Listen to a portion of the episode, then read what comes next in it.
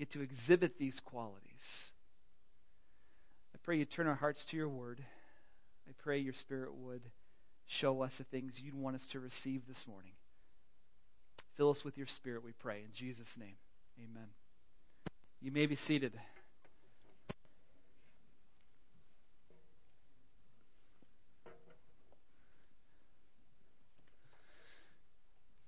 Well, good morning. Morning. I'd like to start with the question that's been on everyone's minds all week long. You know what it is? Can we get the picture up there? Is it black or blue? Or is it white and gold? So, we're going to do a very scientific poll right now. That dress is either white and gold or it's black and blue. No, sit down, sit down. Come to order. Scientifically, Christy, no persuasive, you know, nothing like that, you know. Not like, well, she said. Okay. Let's do it like this. White and gold, would you raise your hand? Look at that. Look at that. Quiet. Black and blue. Hey. It changed? You just wait. All right. So, how many of you just saw it change? I didn't I didn't change the picture. I didn't do that. Oh, okay, okay. Not this morning. Okay. So I know a good psychiatrist I would like to put you in touch with. I'm just kidding. Okay. Actually, it did change for me too. Uh, a few days ago, I saw something different. Right now, I'm seeing white and gold. But yesterday was definitely blue. Yesterday. All right.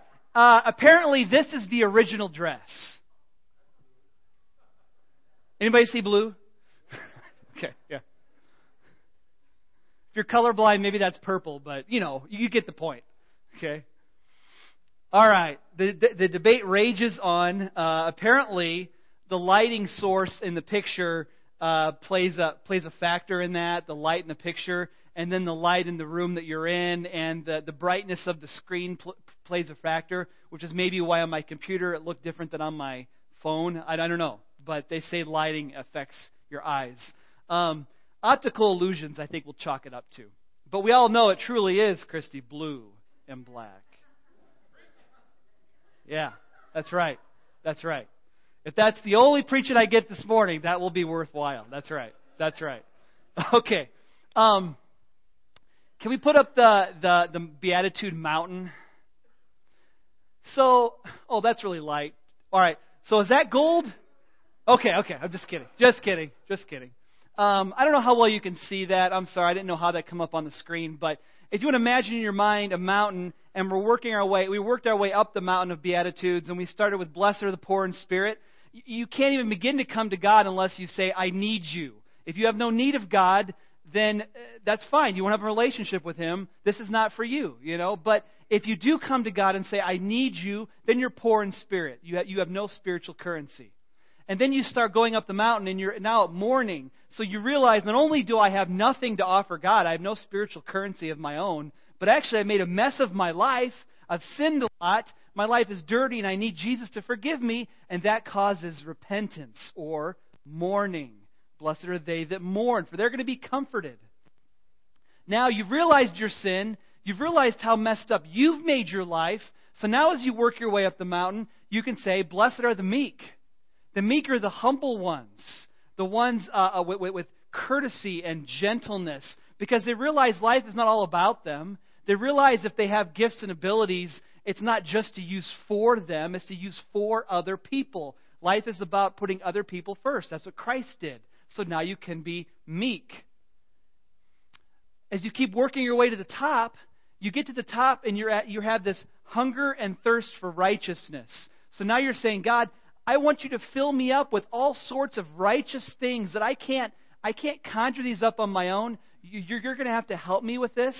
And so you have this, this deep desire to live like Jesus lived. You, you see him as live, living the ultimate sort of life. And you want that life for yourself. You're hungering for him. You're hungering for righteousness. And in a sense, when you get saved, God says, it's yours. All of Jesus' righteousness, in a legal sense, is credited to you. It's yours. But on a day to day basis, you still have to hunger for that because even though God gives me Jesus' perfection, I don't always act perfect. Far from it. So I need to live out this righteousness and continue to hunger for it. And the promise is God will fill me up. Now, uh, as, as we continue to look at this, uh, I think there are also connections we can make with, with these different beatitudes and each other. You know, you, you can kind of draw a line across and connect different ones together. I think that's very possible here. So now we get down to blessed are the merciful, for they will be shown mercy. One of the things God fills your life with, and by the way, the first three are things that you're doing in relation to God primarily. You know, I, I come to God and I'm poor in spirit. I come to God and I realize I've messed things up and I'm mourning. But you get to the other side, you can't show mercy to God because God has no sin. So mercy is something I show to other people, and God gives me a merciful heart because He has had mercy on me. He's forgiven me everything. Mercy refers to kindness and compassion and, and, and even pity that, that someone's messed up their life and, and the effects of sin have just, just devastated them, have led to all these bad consequences. And you see that and you go, I feel mercy for that person. I want to, I want to show them mercy. Okay? So now you're coming down the mountain and you're hitting mercy. And then you come to blessed are the pure in heart. So now you have this desire to be to be pure of heart. You want you know Jesus' perfection's been given to you, and his righteousness is yours, but you want your, your deepest heart to be pure, your thoughts, the stuff going on in here, to be pure. To, to not have those, those negative emotions to other people like jealousy and anger and rage and bitterness and brawling and slander, the way Paul talks about in Ephesians 4. You don't want to have lustful thinking. You want, to, you want purity of heart. And, and, at stake with the purity piece, if you missed last week, is um, that you'll see God. Your intimacy with God is connected to the purity of your heart. On, on the one hand, God has given you His Holy Spirit that lives inside you 24 7. He's not going to take away His Holy Spirit. But on the other hand, my, the closeness I experience to God is connected to the purity of my heart as you go down the mountain, you're getting to the bottom, and it, today's blessed are the peacemakers. Uh, they will be called sons of God. We'll talk about that in a minute. And then at the very bottom is blessed are those that are persecuted for righteousness. So you can see a couple connections here where hunger hunger for righteousness at the top and at the bottom is persecuted for righteousness. So you have this hunger to live like Jesus, and then you start living like him, and the world sees it and says, We don't like that. We're going to insult that. We're going to push that down. We're going to oppose that. Persecution. It looks different here, maybe than other countries, but, but we're going to oppose what you're doing. And, and you're saying, why, why wouldn't the world see this as a beautiful picture of what humanity should be? So now I'll go back to my dress, dress illustration. Why is it that a Christian standing in front of the world doing what Christians are supposed to do, why wouldn't that be incredibly attractive to the whole world? I think in some sense it ought to be. And yet, if we take Jesus' words seriously, you get to the bottom of the mountain and people say, I see your meekness and I despise it. Because the powerful get ahead, the intelligent and the strong get ahead. And you want to make your millions, you better promote self, self, self. Okay? Meekness, you need to use your strengths for you because you only got one life to live, and that's your life. They despise that sort of thing. And so we've said, the world doesn't get this. I mean, th- I mean, so, so, so you stand up in front of them and you know, I am blessed to live like Jesus. And on the one hand, people in the world would say, many of them would say, Jesus was a great moral teacher. But if you look at the range of Jesus' teachings, you're going to find things that you hate in there.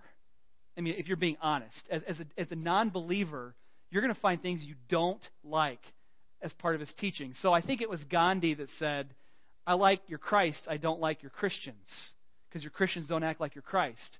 And on the one hand, I say that's a convicting statement for us, the church. On the other hand, I say, nah, if you looked at the whole range of Jesus' teaching, you wouldn't like him either. Because he would demand that you call him the Son of God, deity, and bow before him, which you would never do. I don't think you like him that much. And on the day when you stand before him and every knee will bow, I don't think you're going to like him that much on that day, but you will bow before him. So I think the illusion is that we can live like this and the world can see this and go, that's ridiculous. You Christians are ridiculous the way you're living. This isn't the best way to live. In fact, I hate the way you're living, and I'm going to be pushing back against it. That's the illusion. And yet we know this is the blessed life. This is the blessed life. Let's jump back into it this morning. Okay, turn to Matthew chapter 5. Matthew chapter 5. After the Beatitudes, we are jumping into Sermon on the Mount, so we're just going to keep going. Matthew 5. We are in verse 9. Blessed are the peacemakers, for they will be called sons of God. Blessed are those who are persecuted because of righteousness, for theirs is the kingdom of heaven. You've heard that before, right? That's how Jesus started, the kingdom of heaven. And he ends the same way. Blessed are you when people insult you, persecute you, and falsely say all kinds of evil against you because of me. Rejoice and be glad, because great is your reward in heaven. For in the same way they persecuted the prophets who were before you. You are the salt of the earth. But if the salt loses its saltiness, how can it be made salty again? It's no longer good for anything except to be thrown out and trampled by men. You're the light of the world. A city on the hill cannot be hidden. Neither do people light a lamp and put it under a bowl. Instead, they put it on a stand, and it gives light to everyone in the house. In the same way, let your light shine before men, that they may see your good deeds and praise your Father in heaven. All right. So let's start with blessed, excuse me. Blessed are the peacemakers. Blessed are the peacemakers, for they will be called sons of God. Now, I think it might be a little ironic that we see so much fighting in the church. I think we just need to say that at the beginning. That, there should be deep there's something that should be deeply distressing. And on the other hand, we know Satan's at work, and Satan doesn't stop working the moment you become a Christian. In fact, he tries to stir it up. But even though we know there will be conflict, I think it should sadden us when some of our lives are marked by uh, uh, uh, this, this conflict that we contribute to. Are we contributing to conflict in the church? Jesus is blessed of the peacemakers. In other words, every church ought to be a church full of peacemakers. All of us, every one of us. Not just the ones who are really good at it or the ones that are really gracious or the ones who, who just know how to smooth things over. It's like everybody in this room ought to be a peacemaker. And so you would you know conflict's going to arise because Satan's at work, but being a peacemaker means we should work it through. We, we, we, we, we should and we must work it through because we're the body of Christ and we're a group of peacemakers. Does Three Lakes need however many number of churches we have here? Do, do we need this many different denominations in the Northwoods? I'm not anti denomination, by the way. I, am not. I, I, know that's a way of keeping the peace and, and, and maintaining doctrinal purity in, in these different places and what they believe. I get that. But it just goes to show we can get very comfortable with not living at peace with each other. And that's not what God has called us to. We're a church of peacemakers. and you don't have to look far at the national level to see that peace is something that we don't see a lot of in this country. I mean, it's not just in the church, it's in politics. I mean, we all, we all know that. You, many people just choose a party, and that's your party. You know, Republican, Democrat, whatever, and, and, and you're going to go with them on many things. And, and you're going to be uh, violently opposed to what they're doing over there. No, no peace. We, we, we don't get together too much. But the church is supposed to be peacemaking. What does it mean to make peace? So let's talk about the description. It's in your notes if you're, if you're taking notes. Peacemakers pursue peace the same way Christ did by reconciling relationships at great personal cost. How do we do this peace thing? Well, Here's Colossians 1 19 and 20. You can listen or you could look there. Uh, For God was pleased to have all of his fullness dwell in him, that's Jesus, and through him to reconcile to himself all things, whether things on earth or things in heaven. And here's the important part when it comes to how to make peace by making peace through his blood shed on a cross. So God makes peace with us by sending his son Jesus to make the peace. We destroyed the peace. Let's be clear on that. Human beings destroyed peace with God. Every time you choose to sin, you agree that you're destroying peace with God. But God wants to reestablish a relationship with you because He loves you. How does He do that? He sends His Son to die for it, die on a cross for it. Didn't deserve it. So that, may, that should cause us to step back and think okay, if I'm in a conflict with somebody, am I supposed to make peace differently than Jesus made it with me? No. And yet, you, you can't be crucified for the person you're in conflict with. That doesn't work. But you can pursue peace at personal cost to yourself. You can go to great lengths to establish peace. You can do peace in a way where you have to say, This is not about me. I'm going to put my own interest aside, like Jesus set all of his rights as God aside to come down to earth and, and, and to sweat and to suffer and to cry and, and, and all the things that happened to him to reestablish peace with us. Can you set things aside in order to have peace with somebody else? In other words, I'm, all I'm saying is if you want peace in your conflict, you're going to have to pay for it. And it doesn't mean you deserve to pay for it. The other person deserves to pay for it, probably, right?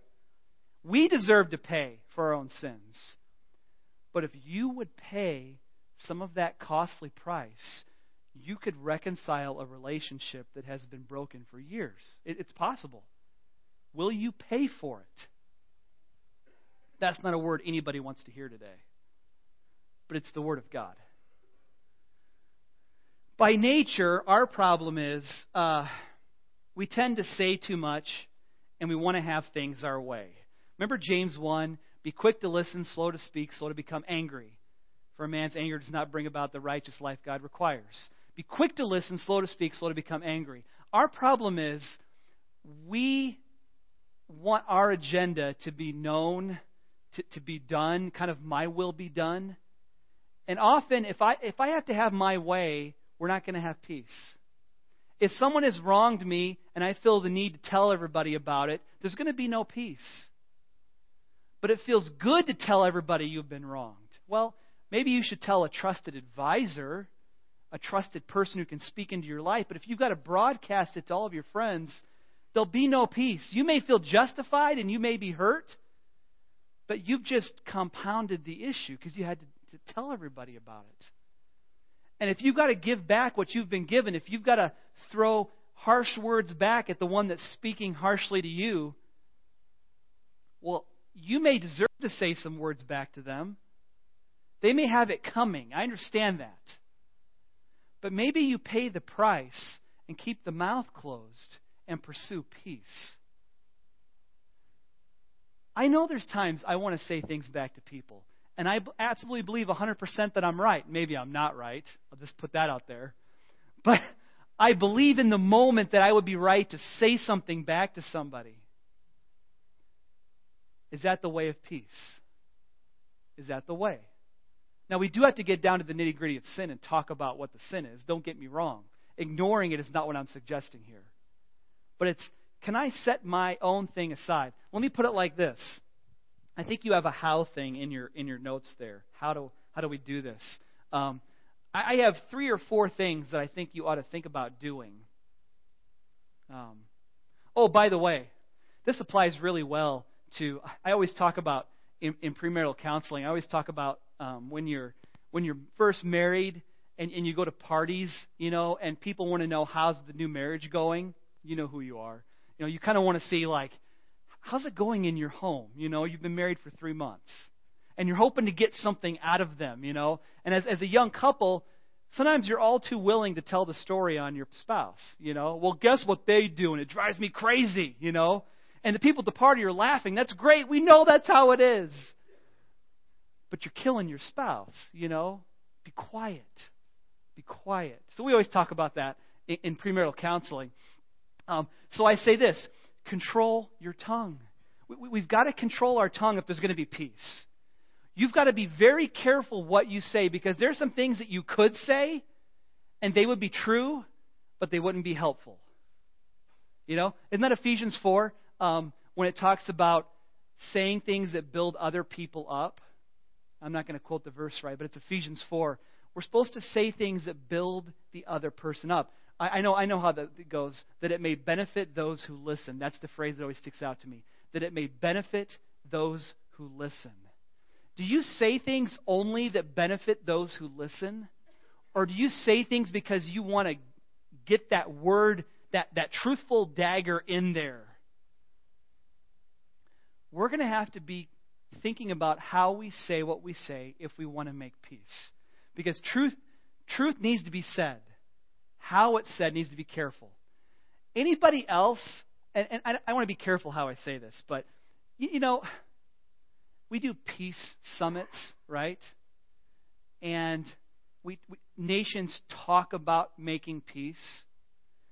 Wouldn't it be better to just do peace, though? And not just talk about it, to actually live it and do it and take action and not just discuss it. I don't know. I'm probably way too naive on that, but it seems like there's a lot of talk, and it doesn't often yield like peace on the ground for real. So let's be careful what we say because we can fall in this trap too. We're going to talk. And then nothing good comes of it because you've said way too much or you said it in such a way that the other person couldn't receive it. We've got to think about that. And sometimes we just need to be quiet altogether. Uh, there's a there's a man I know um, that I respect a lot, and and I would and this is in Wautoma, and I would notice if we're in a group of people, sometimes somebody would bring up a story that you realize they shouldn't be telling the group, right? Like you just you just you ever been, you've been there, right? The group's talking and someone starts talking about somebody that's not in the group in a negative way, and everybody kind of feels that awkwardness. And as a man, you're not sure, like, I don't know how women do it, but as a man, why, why was that funny? okay. As a man, I think I've felt this, like, do I just call this person out in front of five or six other guys? You, stop, stop saying that. Like, that's awkward. Like, who wants to be around that guy that's calling people out? But yet, that story shouldn't be shared, and we shouldn't be hearing it. This is Pastor Brian territory, right? Those of you who heard during Pastor Brian, his famous thing was, Whoa, wait a minute, you need to talk to, you know. That's, that's the answer. That's the answer. Whoa, wait a minute, you need to talk to if you've got a problem with that person, you need to talk to them. If they say, I'm not talking to them, I'm talking to you guys about it. No. No. Now, I got sidetracked there thinking of Pastor Brian. Um, my friend did it this way, and, and I respect him a lot as a spiritual mentor and uh, just a godly man. He would just forcefully change the subject. You know? Like, he just bring up something altogether different. Like, you're talking about Joe, we're talking about football. You know? And he just started. I watched the game last night, and you're like, wait a minute, thought we are talking about Joe. Oh, we're not talking about Joe. Right.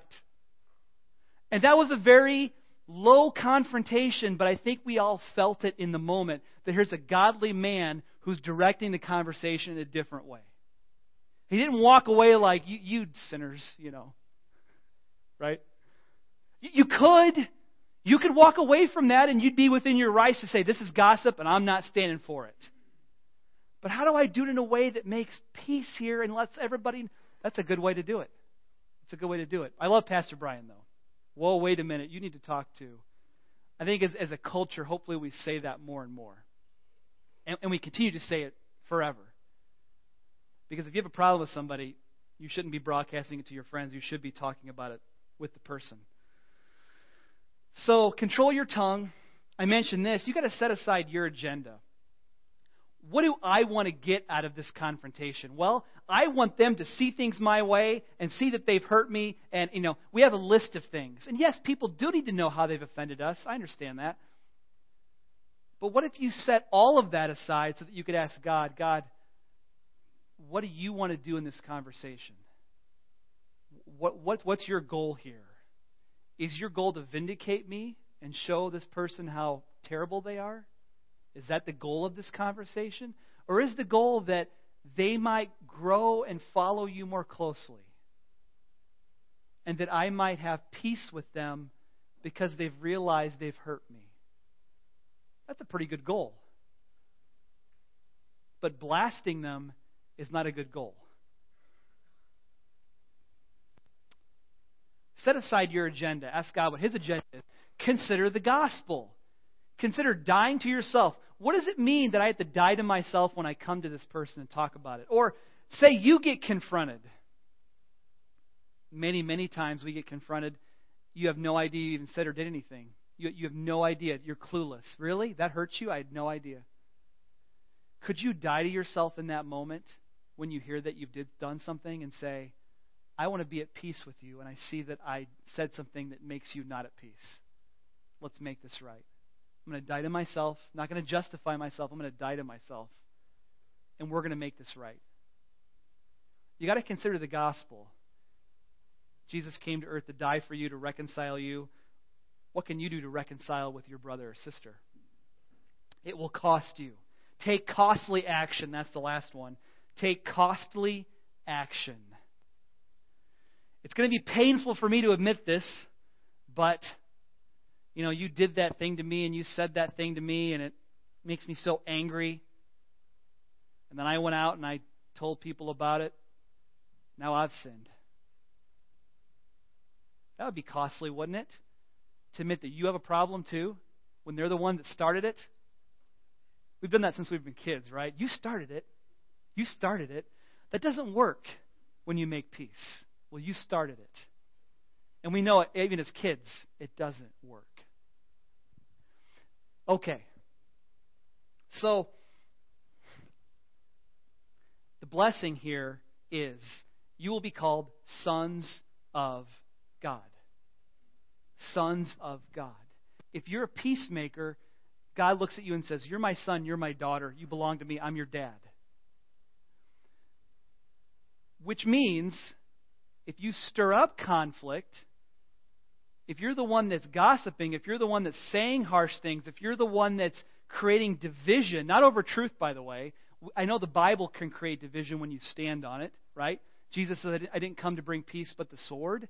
I'm going to turn a man against his, his parents, you know? If you stand on the truth and it brings division, I'm not talking about that right now. But if you stir up conflict by the way you act and the things that you do, if you're just if that's just what happens, whose son or daughter are you? And it can't be God's, because God's kids are peacemakers. Satan stirs up division. He stirs up strife. Are you letting him use you to bring division in the church or in your family? Okay, so we could say more. In two weeks, I'm talking about this again because Jesus talks about it again. And he talks about having anger with someone and what you should do about it. Can I just ask that you be there, be here in two weeks or listen to it online? I think it's going to be a hugely important message for us in two weeks. How do I, even in a deeper sense, how do I deal with this whole relational strife thing? How do I work that out? Two weeks, we're going to look at it again in Matthew 5. Okay? And, and that week, I want to issue a challenge to you. So hold off until then. Or go this week to somebody and have a conversation. That's fine with me too. But I do want to issue you a challenge in two weeks. All right, I want to move on. I want to move on. Blessed are those who are persecuted because of righteousness. Now, some scholars debate is this two beatitudes or one because Jesus says, Blessed are those that are persecuted for righteousness. And then he goes on to say more things. You know, blessed are you when people insult you. That's verse 11. Persecute you and falsely say all kinds of evil against you because of me. I happen to think that Jesus is just expanding on it, you know. Blessed are the persecuted. Blessed are you when they insult you, persecute you, slander you, speak against you. He's just kind of explaining what he means by persecution. This is another tough one. I feel like he saved his hardest punches for the American church for last. Um, here we are. So, what's the what's the result? What's the response of all of this blessedness? You're so blessed because you're poor in spirit, meek, mourning, hungering for righteousness, merciful. You're so blessed. And you're so blessed that people are going to persecute you. Yes, that's what we're saying. People are going to love you so much because you act like Jesus. No, they're actually going to oppose you because you act like Jesus. That's the reaction of people against a spiritual person. Now, some people will be drawn to you because God's Spirit is drawing them, right? We know that. Some people will say to you, I want what you have. What do you have? How did your marriage get spared when, when, it looked, when, when, when you thought things were going to break apart? How did you make things right with that friend? I once had a woman um, call me. Her, her son was attending youth group in Wautoma, and uh, her son had gotten into a fight with somebody, and it was like outside in the dark, and I didn't see it. I didn't see what happened, but I heard about it later. And the son got hurt. I forget, something happened to him where he got hurt. And so they didn't go to our church. This is just a kid in the community that started coming to youth group. And the mom called me, irate, irate, and chewed me out.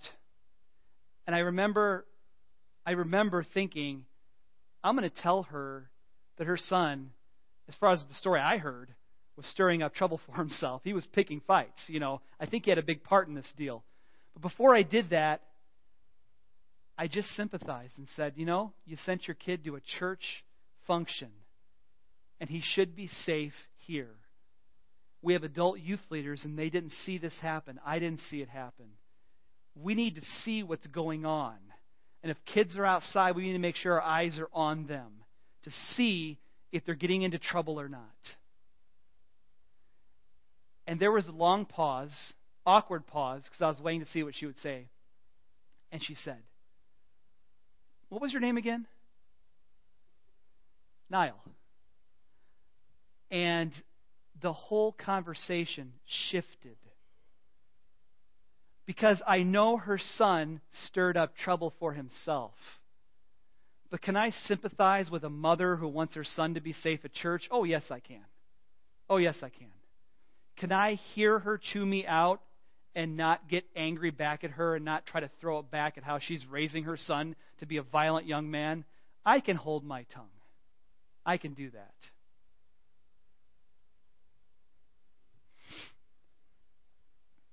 I don't think she was a Christian, but she had some words to say about Christians, and, and, and I just needed to take it. I needed to accept it. The persecuted live and suffer like their Savior. That's our description here. It's John 15. You can look there, or I will read it. Uh, John 15, 18 through 20 says this If the world hates you, keep in mind it hated me first. If you belong to the world, it would love you as its own. As it is, you don't belong to the world. But I've chosen you out of the world. That's why the world hates you. Remember the words I spoke to you no servant's greater than his master. If they persecute me, they'll persecute you also. If they obeyed my teaching, they'll obey yours also. They will treat you in this way because of my name, because they do not know the one who sent me. People don't know God. A lot of people don't know God. And so you come displaying God to them, and they want to oppose that. You come with your beatitude qualities of meekness, and they say you're weak and weakness is foolish. By the way, many Christians don't come in meekness, we come in power. You know, we, we come to, to stir up the pot and to tell people how wrong. You know, could we do it in a way that's more meek and yet speak the truth? I think that'd be powerful to people. Some people would see it and accept it. But when you display these qualities, when you hunger for righteousness, when the world is hungering for name the sin, you're going to look like you're holier than thou, even though all you're saying is there's a better way to live according to God's standards. I think blessed are the persecuted has to be one of those searching statements, like like pure in heart. Pure in heart's one of those one for men that just should should go to the core of who you are, uh, in particular, and women too. Am I pure of heart? But am I being am I experiencing opposition because of the way I live my Christian life? If you're not, what's wrong with you? You know, if they hated Jesus, they're going to hate you. If they insult Jesus, they're going to insult you. And they're not insulting you. Let's talk about this for a second. When they do insult you, it's not for these reasons. It's for righteousness. It's not for these reasons. Let's talk about some of those reasons they, that you can't count as persecution. This is IRS season, right? This is tax season, you know. Some things you can't claim, right? If you act belligerent in your Christianity and try to shove it down people's throat, and if they insult you because of that, sorry, that's not persecution for righteousness' sake. You can't claim that. I made that up right in the spot, by the way. I had no idea I was going to say that. Good old tax season. um, you can't claim that.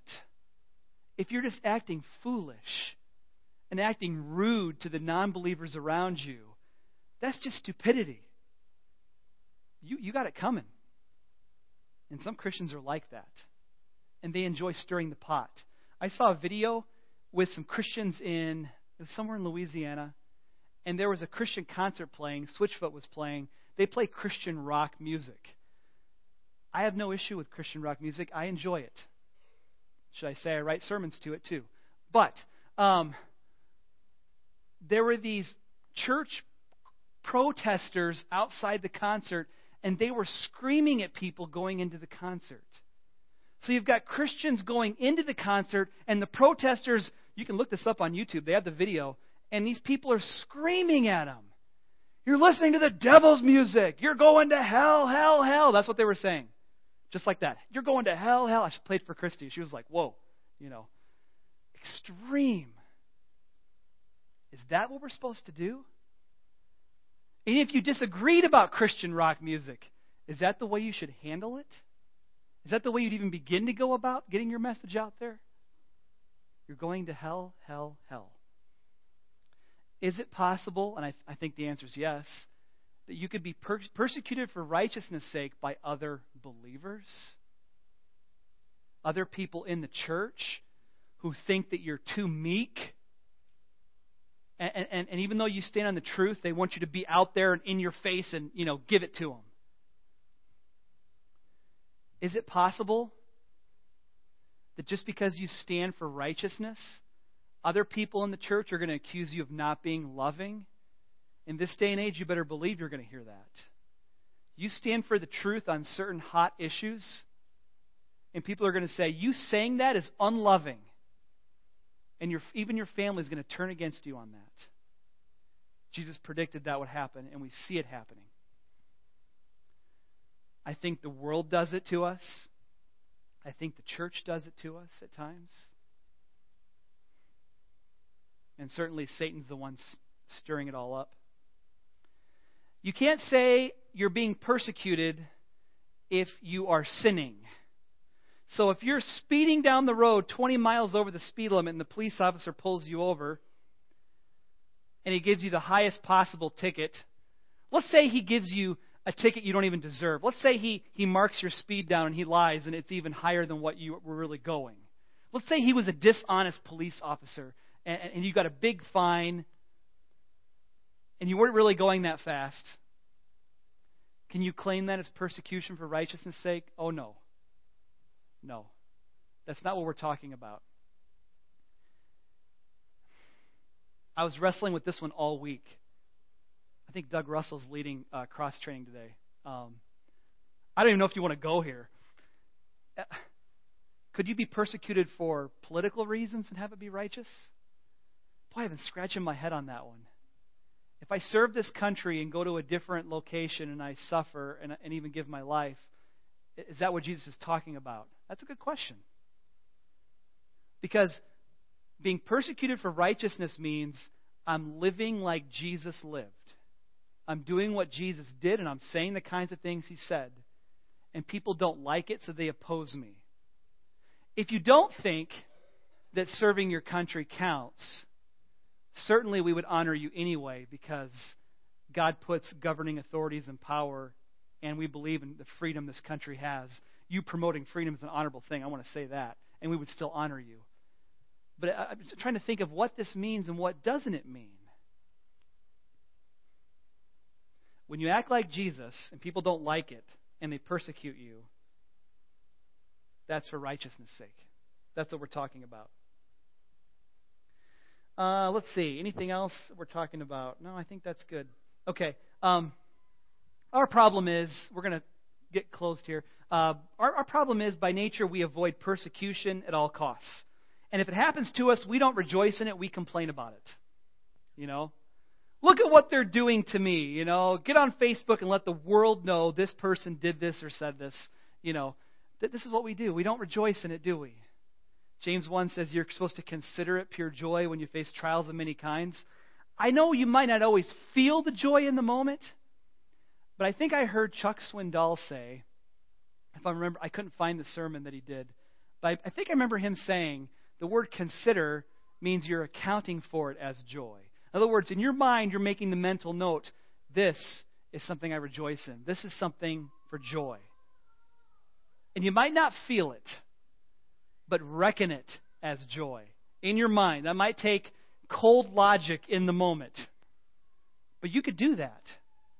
And it might lead you to joy, real joy, because in your mind you think, Jesus suffered for me. Now I get to suffer in his name because the servant is not greater than the master. And this is proving that I'm a servant. The insult that person at work said today is proving I belong to Jesus. Oh, it's so good. Paul said he wanted to share in the fellowship of Jesus' sufferings. Would you even dare to say that? I want to share in the fellowship of Jesus' sufferings. I really hope that at some point people insult me this week for my faith. Because it just goes to show I belong to Jesus. That's got to be one of the most foolish things I could ever say up here. And yet we'll take the foolishness of God over the wisdom of the world, right? That's got to be one of the most foolish things ever. But that's the reason you're saved. Because Jesus did the foolish thing of saying, You can crucify me if you'd like. No, actually, I've actually come here for it. Take me.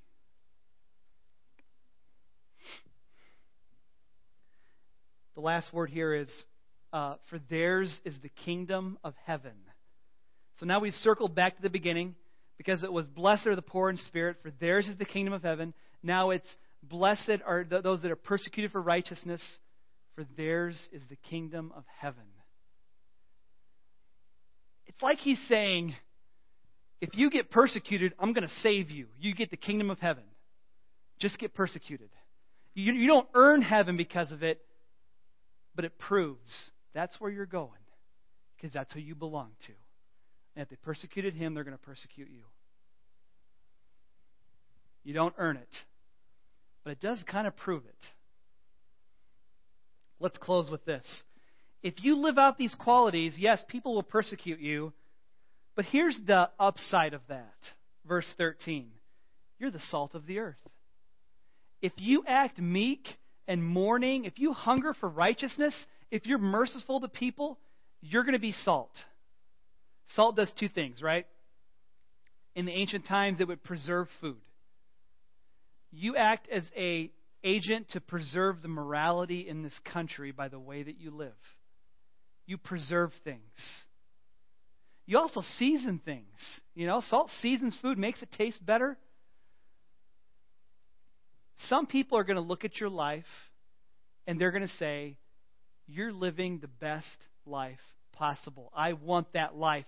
Because I've tried the money part, I've tried the fame part, I've tried the have a big family, and I found that there's some good stuff in all that, but it didn't meet the need of my soul. Why does your soul seem so secure? Why? And you're going to say, Christ. He seasons my life and makes it full. even in the bad times, and they're going to say, I got to have that Jesus in my life too. Season my life too, Jesus. And then Jesus says, You're also going to be light. Because you're going to go out in your communities and you're going to serve people and do good works for them. As we've been talking about today, even with the Northwood Share Dinner. You're going to do good works for them. And they're going to see it and go, You Christians care about people. And yes, you stand on truth, and maybe I don't even agree with all of your truth, but I can't argue with the fact that you love people well. And you let that light shine. And God will reveal the take the blinders off for the truth part. He'll he'll deal with that. You let your light shine. Um, all this is leading here. Um, Pastor Andrew talked about it during the announcements. We want to do a 10 week community group called Rooted. It's a, it's a basics of discipleship, although I think it's deep enough for everybody. I wanted to find a study that would be good for the